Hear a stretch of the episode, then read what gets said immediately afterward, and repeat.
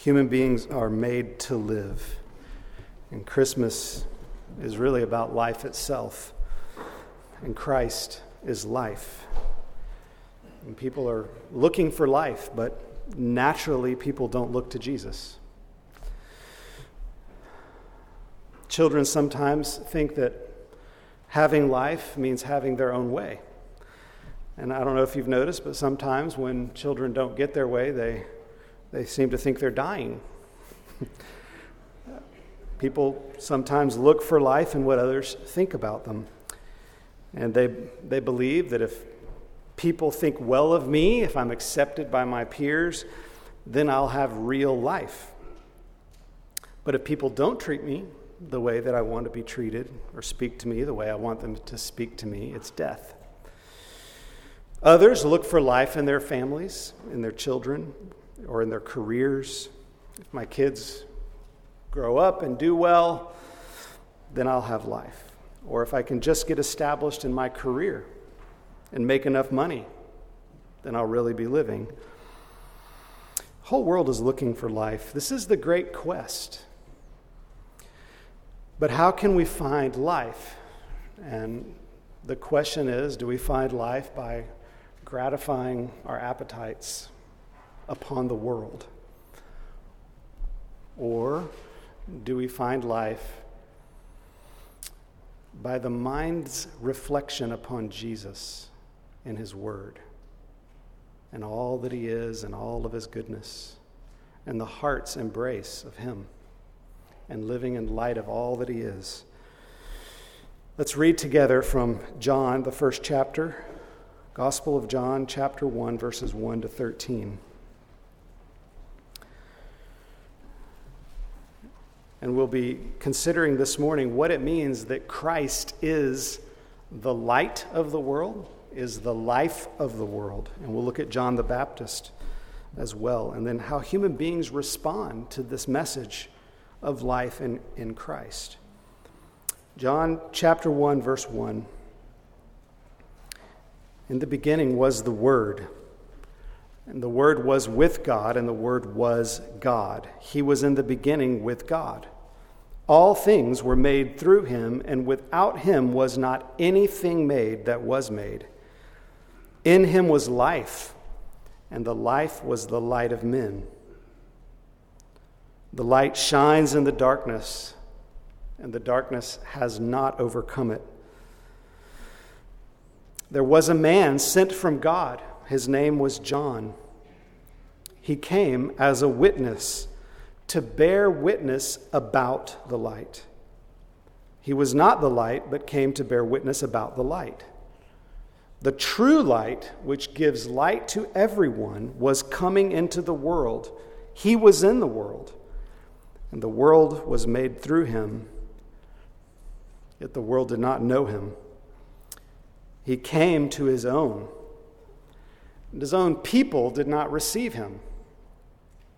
But to all who did receive him, who believed in his name, he gave the right to become the children of God who were born not of blood, nor of the will of the flesh, nor of the will of man, but of God. Let's pray. Lord, we thank you for revealing yourself to us. That the Word indeed was made flesh and dwelt among us and taught us who God is and what He's like, gave us the light of life and is Himself life. And so, Lord, help us to see Jesus more fully, even if just a little more fully today. And that seeing Him, we would believe Him. And believing Him, we would be conformed to Him knowing his love, loving him and others. We pray this in his name. Amen. Well, we see there are several things in this passage. We could spend a lot of time on any one of them, but I just want to focus on three. Uh, first, we see that Christ is the light of life. What does it mean that Jesus is the light of life? Second, we see John's witness to the, the light.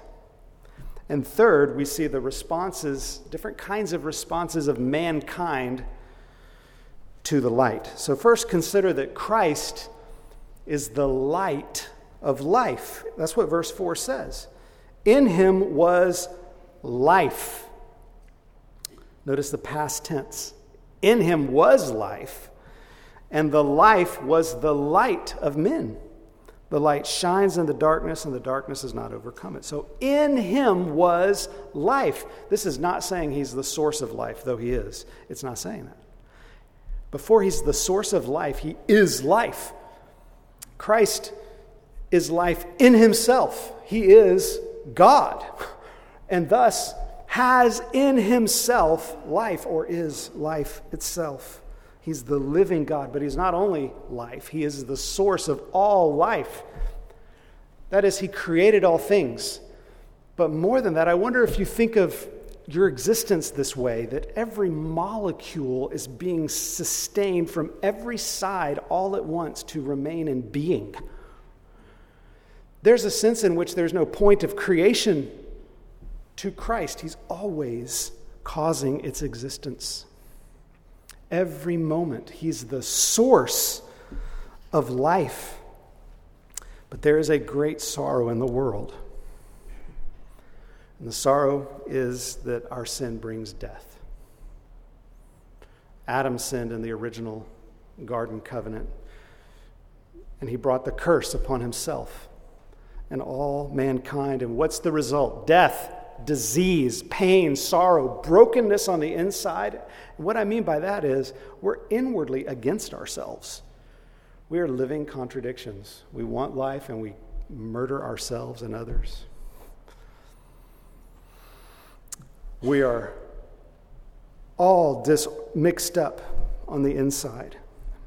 But physically, we're, we're dying. We spend our lives dying Death is physical and it's spiritual. There's a death spiritually to love and joy in every man, conflict of sorrow and fear in every soul. And so, by nature, human beings are trying to find life in the world, from the world, when the world's dependent for its life upon life itself. Why would we look to the world for life when it's not even the source? It can't be. It isn't. People often look for true life within. This is what our most of the world today seems to think is that if we look within ourselves and engage in certain techniques, even modern psychology sometimes teaches this, you can feel alive. But your inner world can't give you life. Thinking right, trying to work on yourself on the inside won't make you live. Many lost people look for life in relationships. Even Christians do this too much sometimes. They think if they can just have the marriage they wanted, they'll live. Or if they can just have a group of close friends, then they'll live. Human relationships can't give life. Others look for life in the pleasures of the world. By pleasures, I really mean addictions, appetites of the world, enslavements to the world, drugs, sex, alcohol, to stimulate the senses and make one feel alive. It's a cheap substitute, it's not real. It'll all die and dull the senses eventually and lead to death. The passions of the flesh can't lead to life. Many people look for life by trying to get others what they want them to do, get others to do what they want. I'm going to make sure you do what I want to me so that I can feel alive. But in the end, it's still only death. All of these are just different pathways to death. They're really all the same pathway. It's all seeking life from something that isn't life. That's the curse that is the curse. The wages of sin is death. Adam sinned and brought death to the whole human race. Romans 5:12 says sin came into the world through one man and death through sin, so death spread to all because all sinned. But this says, this says in him was life. The life of Jesus Christ overcomes the death of the world That's the good news. Just consider how Jesus overcomes spiritual death and all death. He died for our sins, beloved. Think of all your sins. If in reviewing that list, you, in your mind, you thought there are ways in which I do those things. There's guilt, there's shame because of that. But here's what Jesus did let it hit you. Meditate on this. He bled and died and suffered on the cross willingly from love to take your guilt away, to take away your shame and your reproach, to give himself to you fully, justly, and fully, to draw near to you.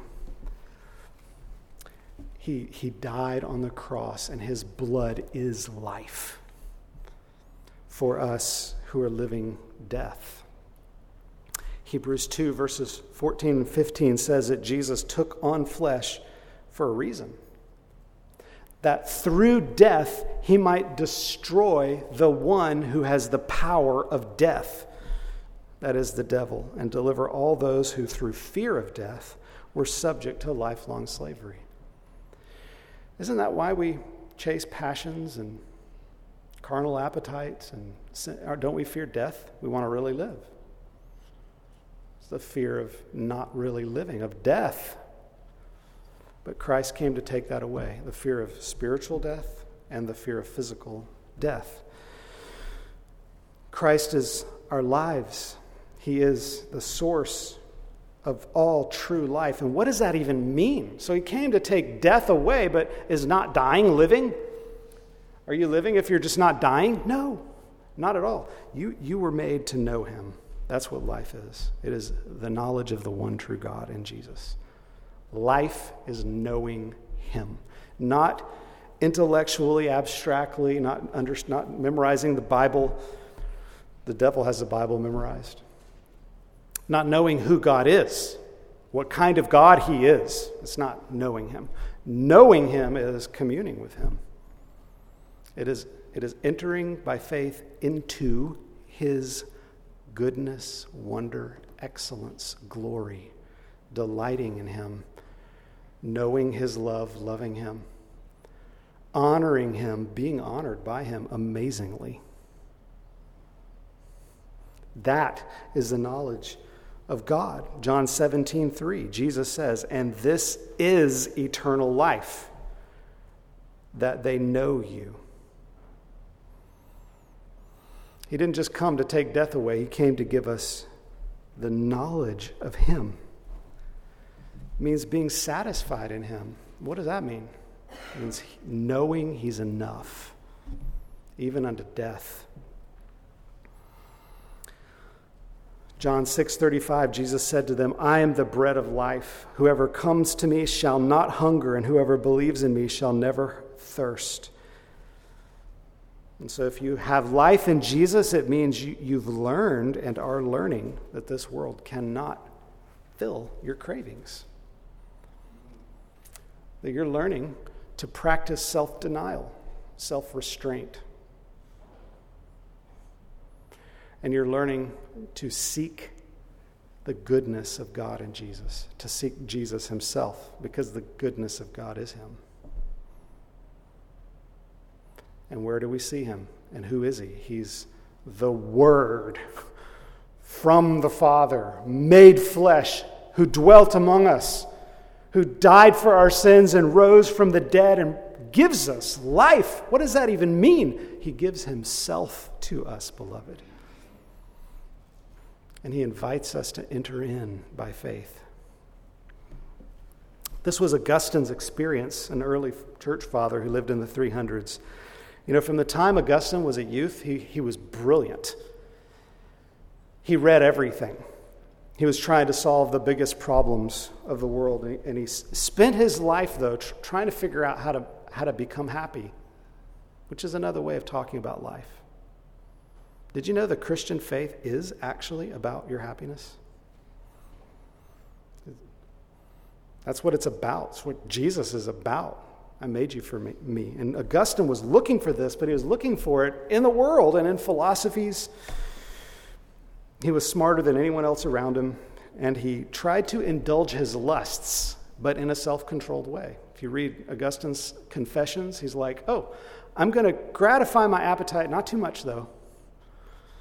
He tried to play the balance.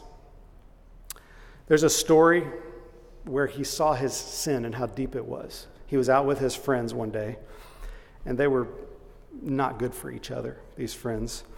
And some of his friends and he just went to this field of apple trees and stole apples out of it. They didn't need the apples, had no need of it. It was just a thrill of stealing the apples. And he couldn't explain himself to himself. He was like, I don't know why I did that. Why did I even do that? He couldn't understand his heart. But his, his Christian mother, Monica, prayed continually for him, prayed for his salvation. Augustine spent many years while his mother was praying for him, indulging the pleasures of his flesh, moving from one worldly philosophy to another, trying to figure out how to live. But nothing brought him life until he read something out of the Bible.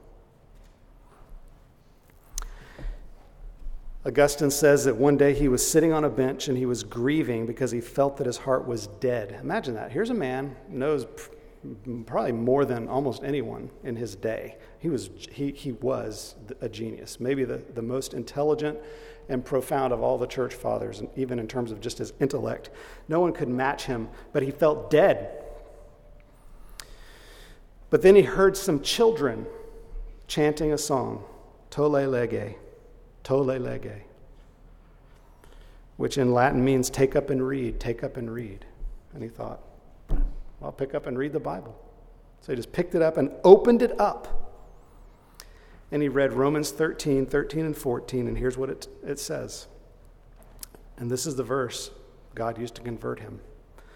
Let us walk properly as in the daytime not in orgies and drunkenness, not in sexual immorality and sensuality, not in quarreling and jealousy, but put on the Lord Jesus Christ and make no provision for the flesh to gratify its desires. And he thought, that must mean Christ is great, is able to save and give life and when he read those words, the Spirit entered into his heart by his own testimony, and he came to Jesus and was saved. Augustine wrote this quote, With the end of this sentence, by a light, as it were, of confidence, now darted into my heart, all the darkness of doubting vanished away. That passage is actually one of repentance. It says, Christ is Lord, Christ is Savior, trust him and repent. All that's in those words that he read. And so Jesus is our life. These words tell us something else. They say he was life. Do you see that? In verse 4, in him was life. Now that goes all the way back to before creation. He is life in himself, but it's also in the garden and after the garden and through the whole Old Testament. It's all times Jesus Christ is life. He's been the only way of life, even in the Old Testament. That's what all the Bible is about. If we read the Bible and we're not thinking this has something to do with Jesus, what's the connection to life, to God in Christ? We're reading it wrong. You have to try, learn to read the Bible that way because it's not all evidently directly about Him, but it is all about Him. And this is what the New Testament teaches us. There's only one Savior who gives life throughout the whole Bible. Jesus was always the life, even in the Old Testament. But then, if you look with me at verses 3 and 4, it says, And the life was the light of men. The light shines in the darkness, but the darkness has not overcome it. So, what does it mean that the life is the light of men? Well, it means that the life who is Jesus illuminates darkness. He is the revelation of the way of life. He is the revelation of life itself. That's who He is. And He reveals Himself in the incarnation by coming into this world, living among us. He tabernacles among us. according to the Bible, and teaches us what life really is. And the light of the gospel puts Christ on display is in his incarnate life, his substitutionary death, and his glorious resurrection. God reveals life in Jesus in the Bible, but not only in the New Testament, in the Old Testament as well. The Old Testament sacrificial system pointed to Jesus and his sacrifice. The Old Testament priesthood was light that pointed to the priesthood of the Lord Jesus. The Old Testament temple was a light that pointed to Christ, who is a very temple of God. The Old Testament patriarchs were types, shadows of Christ's life, death, and resurrection. Israel itself. Verse 5 tells us that the darkness could not overcome this light. So, what does that mean? What is a darkness? Well, first, it's our own natural, just human limitation. That unless God reveals himself to us, we can't see him. That was true even in the garden before the fall. But after the fall, the darkness is, is deeper than that. It is not just our creaturely limitation that needs the revelation of God. After the fall, it's our sin and refusal to see that Jesus could be and is set right before us, and we refuse to see his goodness. It's moral. It's a, it's an, it's a moral darkness, a moral rebellion against Jesus, but the light pierces it by the power of the Spirit. And so, we've first seen that the Son of God is the light of life. And the darkness has not overcome it. That means the darkness cannot extinguish it. In fact, just think of ways that the darkness tried to extinguish the light of Jesus. The mobs formed to stone him, but Jesus walked right through the mob. That's a miracle. The religious leaders tried to silence Jesus, but the message kept spreading. They nailed him to a cross to kill him. And then what happened? They tried to extinguish the light. He rose from the dead. And so there we see that the Son of God is the light of life. But second, consider that John the Baptist is a witness to the light. You can see this in verses 6 to 8. There was a man sent from God whose name was John. He came as a witness to bear witness about the light, that all might believe through him. He was not the light, but came to bear witness about the light. So here we see John the Baptist's ministry. What was his ministry? Not to be the light, but to bear witness of the light. What did he preach, Jesus? He preached about Christ, the Lamb of God, who takes away the sins of the world. He was a witness. This is what every preacher should be, not just preachers like me, but like you.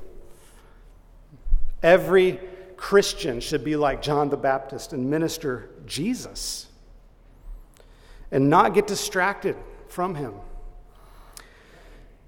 That's the first thing we see about John the Baptist's ministry. Second, verse 7 says that John preached so that all might believe through him. He preached for faith in the Messiah. And this is how we should minister as well. Not for secondary reasons, not for reasons of our own benefit, not to get what we want out of something, but we should, we should seek to minister that others would believe in Jesus. And then, third, verse 8 tells us John the Baptist knew he was not the light. He couldn't drive back the darkness himself. He was dependent upon Christ to do the saving. He is life.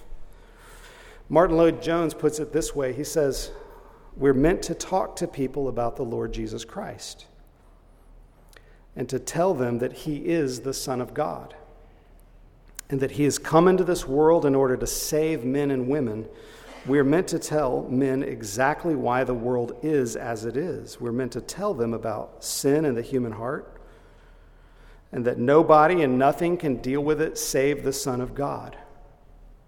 That's what we're supposed to be doing. We're very ready to talk about our doctors and to praise the man who cured us when so many failed. We talk about some business which is better than others or about films and plays and actors and actresses and a thousand and one other things. We're always glorifying people. The world is full of it, but the Christian is meant to be praising and glorifying the Lord Jesus Christ. We should be preaching so that all might believe. That's all of us. To proclaim the excellencies of Him who called us out of darkness and into His marvelous light. That's what we're to be doing. Now, this, this time of year, this season, we have opportunities to gather with family. Some of those relationships are difficult. Um, and yet, what we should be thinking is I'm looking for a way to speak of Jesus somehow. Give me wisdom about when to say it, where to say it, how to say it. We should be looking for an opportunity to bear witness of the light. We're not the light. We can't fix our families where there's brokenness. But what we can do is speak of the light. He calls on us to tell others that life is in Jesus. Come to Jesus and you'll live forever. Knowing Jesus will satisfy your heart. That's different than telling people about the law. Now, sometimes people might need to know the law. Christ is actually the full embodiment of the law. And yet, giving people a message of that they need to change or what they're doing is wrong isn't the same as bearing witness of the light. Might be part of it, but we have to bear witness of the light. And so let me tell you about Jesus. God made you for himself. He created you in his image for true and everlasting life. But the bad news is this you and I have terrible sin in our hearts. And sin, what is the problem with sin? It's that it breaks our relationship with God. It separates us from Him. Your sin and my sin means that we deserve to die. And the wages of sin is death, the Bible says. But the good news, the light, is that Jesus Christ died instead of poor sinners. He rose from the dead, He defeated death. Your sin and mine deserves the anger and the judgment of God. But, but Jesus, do you think of it this way? He took his judgment on himself. Who's the judge? Christ. That's what the Bible says. He is the judge on the last day. But what he did when he came into this world was not to judge the world, but to judge himself. To pour his wrath out upon himself, to reconcile us to himself. And that when we come to him, the good news is that His Spirit dwells within us and teaches us His love, His goodness, and how to love, and how to walk in His way, to know Him, to love Him, to love others. And so, like John the Baptist, let's preach this gospel in our families. Let's preach it in our churches. Let's preach it in our workplaces and all of our relationships. And so there we see that John came to bear witness about the light. We're also to bear witness about the light. Third, this text shows us how human beings respond to the light. So there's a natural response and then there's an unnatural response. First, this tells us that human beings naturally reject the light. You can see it there in our text, verses 9 through 11 say, The true light which enlightens everyone was coming into the world. He was in the world, and the world was made through him, yet the world did not know him. Just think of that. This light enlightens everyone. He was in the world, the world was made through him, but the world that he made and that he shows himself to did not know him. There's a blindness, an ignorance, a willful ignorance, a natural ignorance. But he came to his own, and his own people did not receive him. So, what does this mean that the true light enlightens everyone? It means the gospel goes out to all. It always has. You know, we see Melchizedek, who, how did he get the gospel? You know, he wasn't in any covenant that we're aware of, but it was there before the old covenant was there. There are people all through the Bible who somehow know of Jesus, and they're not Israelites because the gospel came right after the fall, and it's always been in the world and always indiscriminately going to all. That's what the Bible teaches. But Jesus came to the people of the Old Covenant, his own people, the Jewish nation. They had the Word of God, they had all the types and the shadows, they had the promises and the prophecies of Christ. And when he appeared, they should have recognized him, but they didn't. They rejected him. And lest we be too hard on the Jews, we need, we need to remember that the same thing happened with the Gentiles. Pontius Pilate heard the gospel from Christ's own lips. There was the light of life right there, speaking to him. But with a cold and hard heart, Pilate turned Christ over to be crucified because that was more convenient. And he loved his own comforts more than life who stood before him. The same hardness of heart can be seen in churches. Some people come and they listen to the Word of God day in and day out. They're taught sound doctrine, but they're hard on the inside. They remain in their sins. They refuse to repent. They continue in their worldliness. They continue in the lusts of the flesh. They hear the truth and they can recite to you the doctrines of the gospel, but they will not believe or change. They don't love their spouses and children as Christ taught them. That's where it shows up first always, in those closest to us. They don't love their friends the way Christ taught them, their brothers and sisters in Christ, and they reject Jesus just like the world has, even though they have God's truth.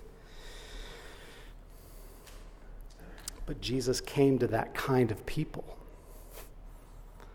He came to those who are stubborn and resistant, and if we trust Him, he gives us His life. He conquers our darkness through His love. So that's the first response that people have is they resist Him in hardness of heart. But the second response is that they receive Him. That's a supernatural response. That is not how people can respond to Jesus by nature. But you see it in verse 12. But to all who did receive him, who believed in his name, he gave the right to become children of God. How do you get the life of Christ? you simply receive. You don't go get it, you don't muster it up in yourself. You receive Him, His name, who you believe in His name. That's what receive means to believe in His name. What is His name? Jesus. Yahweh saves.